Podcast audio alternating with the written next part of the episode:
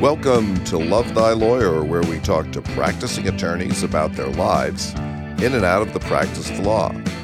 I'm Louis Goodman, the host of the show, and yes, I'm a lawyer. Nobody's perfect. She is an experienced former prosecutor who worked for the legendary Bronx County District Attorney's Office in New York City. She has also served as a prosecutor in Napa and Alameda counties in California and as a public defender in Santa Cruz. She now practices criminal defense throughout the state of California and in federal district court. She represents criminal defendants in the most difficult of circumstances. Mickey Tal, welcome to Love Thy Lawyer. Hi, great to be here. Thank you. Well, I'm very happy that you've uh, joined me today for this. I've seen you in court on many occasions, and I've always been very impressed by the level of preparation that you show and your poise in the courtroom. So I've I've wanted to talk to you for this podcast. Thank you. Um, I'm very happy to be here. Where are you from originally? I am originally from Israel. Born there. Really? Yes. Where? Where were you born? Um, I was born in a city called Holon, south of Tel Aviv, and I grew up in Israel. And my family moved here when I was ten, so I was in end of fourth grade. So, do you still speak fluent Hebrew? I do. I do speak fluent Hebrew. And do you get? I mean, before this pandemic, were you getting back to Israel very much? I love it there. Yes, it's it's a wonderful place to visit. I was just there. We were all my whole family was there last summer. So, yes, we like to visit. Where did you go to high school? So, I went to high school in Orange County. When my parents moved, we moved to Orange County, which is kind of a unexpected place for me, but that's where I ended up living during my childhood in high school. What was that transition like coming from Israel to Southern California? It was a huge transition, obviously, obviously, completely different cultures, being an immigrant, coming into that environment of a very, you know, mostly white culture, very uh, mostly Christian culture, I would say at the time. I think Orange County and Southern California has become a lot more diverse in the last probably 10 15 years. But when i was growing up it was it was pretty homogeneous culture. So it was obviously a new language a lot of a lot of transition and adaptation had to take place. So what high school did you go to i went to high school in orange county called el dorado what was that experience like that experience was I'm a very social person, so I think I became very engaged in school as far as not only the academics, but extracurricular activities, student government, things like that. Also, other things that I was involved in to make the experience as sort of satisfying as possible. But when it was over, I think I was ready to go. And where did you go? From high school, I went to UC Berkeley for undergrad. And that was a very, very satisfying and positive experience for me. I imagine that was another transition going from Orange County to Berkeley. Yes, it was a very good fit for me. It was a very diverse environment, very intellectually alive, and that was kind of my scene. So I actually went to Berkeley Summer School when I was in high school. So when I then started college in, at Berkeley, it was sort of a natural sort of continuation. I met great friends that I still have today. And it was, I majored in philosophy and it just was a very intellectually and socially very satisfying experience overall. I loved it. I don't know too much about philosophy, but I have heard that it is a really brutal major. I've heard that too. It's sort of considered that way. I found it to be very interesting. I think it's a very good sort of transition to doing law as well because there's just that kind of you know, you're you're thinking, you're arguing, you're you're thinking about different ways of looking at something. So you're writing. So I found it to be a great experience. And Berkeley was very had very renowned professors teaching philosophy. So it was it was a great experience. When did you first start thinking about going to law school?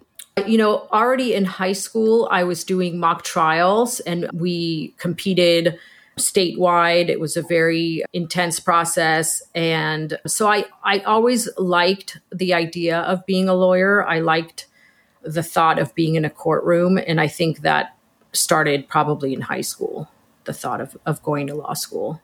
Where did you go to law school? I went to law school in New York City. It's called Cardozo Law School. It's the law school for Yeshiva University.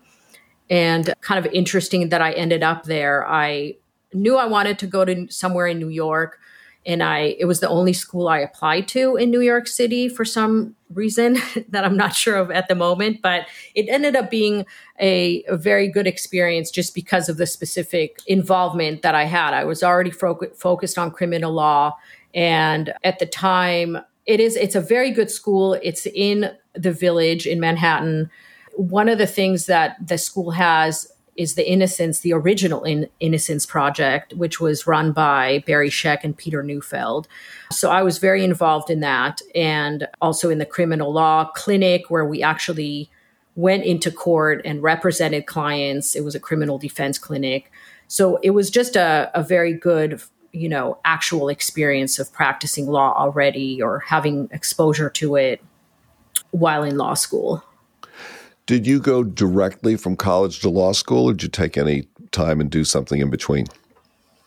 Before I went to law school, I did take, I think it was a year or two off. I lived in San Francisco and I was actually thinking of going to school for fashion design. so I believe it. So that was sort of my other thought. And at some point, my mom and I went to check out some schools in New York, like Parsons and and Fashion Institute of Technology, it's called in in Manhattan. And I just kind of became it became clear to me that that I love fashion, I love design, but I I didn't want to do that for a profession. So that kind of sealed the deal for me as far as law school. Do you think that that having taken a couple of years off and worked you know in in industry in in just out in the real world really better kind of prepared you for going to law school and being focused on law school Possibly. I mean, I was still pretty young. I know a lot of people go directly from undergrad to law school, and I did take that year or so. I wasn't as ready for it as some of the people I think that you see who are maybe going into law school as a second career or really have some kind of objective with it. I think you see those people, older people in law school who are really just focused. They go and they do it and they know what they're there for. For me, law school is a bit of a surprise as far as the just the process seemed very different, I think, than what I was expecting. So I don't know that I was mentally as prepared for it as maybe someone else who kind of already knew what to expect. You know, the Socratic method and the outlines and certain aspects about it I was not ready for or wasn't aware of before I went into law school. Well, you were in law school for three years and living in New York City. Uh, how was that? That was wonderful. I loved New York City, loved living there, loved being a student there. It was it was a great experience, very vibrant, wonderful place on so many levels. Everything from the legal industry to culture and and you know obviously new york city is just one of a kind. So it was a great experience. Now you said that while you were in law school you did some work for the innocence project. Yes. And and you worked with with barry scheck right? I did. I've always by the way thought that barry scheck is the person who really won the oj trial. For better or for worse i think that he's the guy that really put that team together for all of the other people who may have had a little star power. Um, I always thought Barry Scheck was the brains behind that outfit. You know, he was. It was a great. He was the the Innocence Project was situated in the law school, so you know, I him and Peter Neufeld were there. They were kind of mentors. They were kind of stars by that point and you know there would be like taping of shows and things like that that would happen occasionally what was your first real legal job so I think it was sort of as I was in law school, as I was saying, I was doing the, the criminal defense clinic and innocence project. So I was already working on cases. And then when I graduated, I was I took a position as a deputy district attorney in New York City, Bronx County. So that was my official, you know, first job as a lawyer. How is it that you decided to start out as a prosecutor? You know, frankly, I've always been defense oriented, and I think that's always been my calling to be completely frank about it. I think I can do both sides. I have done both sides. But at the time, the DA's office was hiring and the public defender's office, which is Legal Aid Society, was not. And I had this opportunity to be in the courtroom, to really be in the mix of things. Bronx County was also headed by Robert Johnson at the time, which is one of the one and only African American prosecutors, I think, at that time. Certainly the first one in New York State. So I just thought it was going to be an interesting experience and something that I could, you know, professionally develop from, etc. So I decided to go that route. Have you read Bonfire of the Vanities? Yes, and I've seen the movie. the movie I thought was terrible, but the book is one of my favorites. Yes. And of course, that's all about the Bronx County criminal justice system. Yes. It was it was quite quite a way to start your legal career. I mean, like the ultimate boot camp or sort of like jump right in situation. We had night court the and weekends because in New York City uh, individuals have to be arraigned within 24 hours.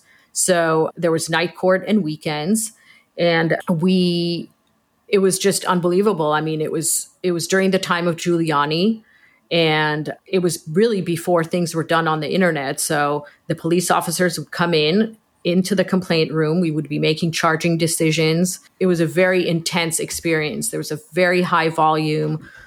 Bronx County also happened to have jurisdiction over Rikers Island. How long did you stay there? I stayed there about a year, a little over a year. Then what did you do? Then I was engaged and my husband was going to law school at Berkeley. So we decided to come back and to California. And at that time, I think you mentioned Alameda County DA's office. I was never a DA in Alameda County, but what I did is I was a sort of like a law clerk in the consumer protection division while I was studying for the bar, the California bar, because I had taken the New York after law school and I had to take the California bar. So I was an, uh, sort of a law clerk at the Alameda County Consumer Fraud Division. And then once I passed the bar, I went on to take a position as a DA in Napa County, which was very interesting, very different now, from the Bronx, obviously. yeah, now you you've had all these really juxtapositions, you know, going from Israel to Orange County and then Orange County to Berkeley and then from the West Coast to New York City and the Bronx, and then going from being a prosecutor in the Bronx to being a prosecutor in Napa County. And I imagine that was a little different. Extremely different. The the saying in Napa was come on vacation, leave on probation. I must have heard. I, if you've heard I that. have heard that, but that is funny. Every time I hear it, it's it's, it's every funny. time it's absolutely pretty much sums it up because you know it's a lovely pretty calm safe environment overall not urban at all and the main sort of thing there or a lot of it is the DUIs. So I did have a bunch of DUI trials that were actually quite uh, interesting and lasted for a long time with experts and things like that. As far as doing uh, sort of beginning criminal law trials, I think those were really good uh, for training purposes for me. Yeah, when I was in the DA's office, and you know, we were trying a lot of DUI cases, it was pointed out to me that really it's only in DUIs and murders where you get to deal with as much scientific evidence as as you do. Right. And and I, so I, I I always thought DUI trials, especially from the point of view of a prosecutor, were really interesting cases. I agree. At some point, you ended up in Santa Cruz. How did that happen? So I, I think, as I was saying, just based on my background and everything, I sort of lean towards. I've always been interested in criminal defense because of just the fact that you are representing the individual, you are holding the government to their standard of proof. And I decided I really wanted to go into criminal defense. And I applied and got the job at the Santa Cruz Public Defender's Office. And that was definitely a good fit for me. Never turned back from that. What did you do there and what did you like about that? It was a great office. I had a lot of the heads of the office were very supportive as far as mentorship. The cases were interesting. There's a there's it's kind of a almost a small city with big city crime.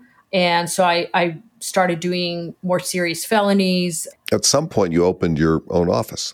I did. So just give I, I gave birth to my daughter and moved back to Berkeley area and uh, kind of went on my own at that point, sort of to try to balance having a family and also having a career.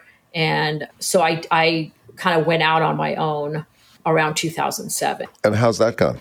That that has gone great. I initially felt sort of that I was missing the camaraderie that you have from being a part of the off an office, whether it's you know mostly the criminal defense really environment where you are strategizing, you are creatively thinking about things, and you can kind of kick off ideas with colleagues. So that part of being on my own was definitely an adjustment. I think after you do this on your own for a while, you realize you're not really on your own because you have colleagues and you develop relationships that provide that type of support. And I feel that at this point, I really do have that. I feel I have a, a network of smart colleagues that I kick off ideas and they kick off ideas with me on an ongoing basis. And so I've recreated that that support system for myself, but I think it took a while to do that. Yeah, I think that's a really important part of practicing law, especially as a solo practitioner in a small firm. You know, ha- having friends and colleagues who you can bounce things off of and get together and who have an understanding of what you're going through. Absolutely. If someone was coming out of college right now and was thinking about a career in law, would you recommend that? I think it depends on the individual. I think law can be a great fit for someone. For instance, if I was doing it again, I would probably still be doing this because it's really, I really enjoy a lot of parts about it. There are, I think, a lot of people who go into law because they don't really know what else to do or you know they're kind of like okay my parents want me to go to law school or it'll be it'll be a stable job or things like that and I think in that case, those people can find themselves unsatisfied or sort of not not wanting to go through it because it is sort of a committed process. You have to be in or out. I think you you can sort of do it, but it's not going to be a very um, satisfying experience. So I think if you are a good fit for it, I would definitely recommend it. How is practicing law either met or different from your expectations about it as you were going into it? I definitely think there's been different aspects of it. I don't know. That's a good question. I think you're I'm constantly learning new things. I the the reason I like to do it is because it's constantly changing. I'm constantly learning about human nature, humans, whether it's my clients or opposing counsel or the bench or you're constantly kind of finding out new ways of looking at things or new things to consider. And so I think in that way, it's constantly changing and it's interesting in that way. The being in the court is always interesting as well. I don't know if it's different. I think I just like the fact that it is kind of changing and, and different and interesting. Do you think that the legal system is fair? I don't. I don't think the criminal justice system is necessarily fair. I think the it's a reflection of our society. Our society obviously has a lot of bias built into it. Is there anything that you would change about the way the legal system works? I think that there needs to be a lot more recognition and awareness of the disparities in resources and sort of power between the defense and the government. Well, besides practicing law, what other things do you like to do? I have two kids. One is nine and one is 13. I like to spend time with them, with my husband. I enjoy design and art and, you know, traveling and there's many things that I like to do to sort of live life to the fullest. So besides Israel, are there other places that you've traveled to that you've enjoyed? Yeah, I, I, very much enjoy travel. Obviously, that's not happening at the moment, other no. than kind of mm-hmm. local traveling in California. But yeah, I've been to Europe. I've been to Mexico. There's many other places that I'd like to go. I just think it's wonderful when you travel and you just it's like the smells and the food and the oh Japan. I've been to Japan and that was incredible. So yeah, many other places that I want to return to and and go for the first time. What keeps you up at night? Sometimes my cases do, for sure. Parenting definitely keeps me up at night sometimes because there's obviously so much effort and thought and contemplation about how to do it the right way, both in my cases and with parenting. So those are definitely things that keep me up at night. And and just thinking about the future for my kids, you know, the the the state of our country, the environment, I feel like those anxieties always come up in the middle of the night. if you and your husband came into some real money, you know, a couple of billion dollars, what what if anything would you do different in your life? What would I do? I'd probably do some things like some crazy creative things that I probably wouldn't do now because I would just have time to devote to other projects and maybe some crazy amounts of money to do those those projects.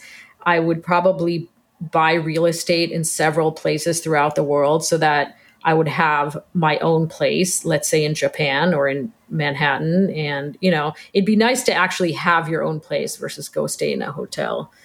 And I would probably spend some time on some issues that are going to be facing our children, like the environment or like racial disparities in the system, I think I would probably just take on different projects that were interesting. Let's say you had a magic wand, you could change one thing in the world, legal world or otherwise. What what would that be?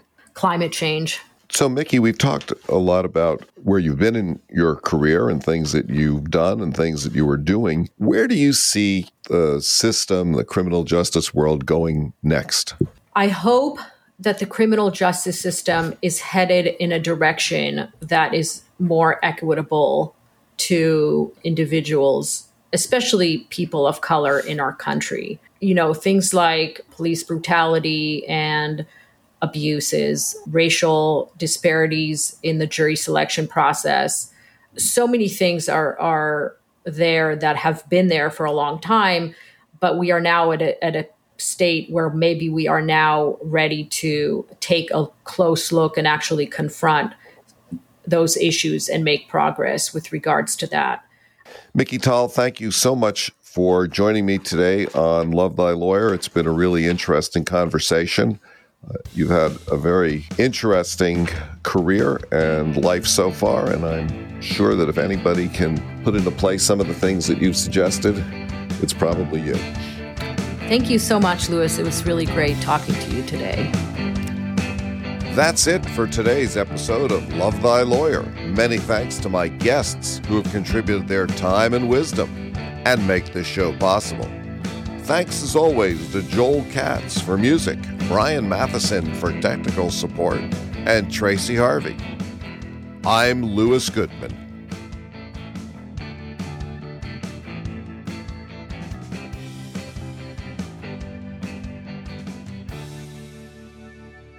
Whoa. I didn't know you were going to ask that. It's um, on the um, outline. Is it on the outline? Oh.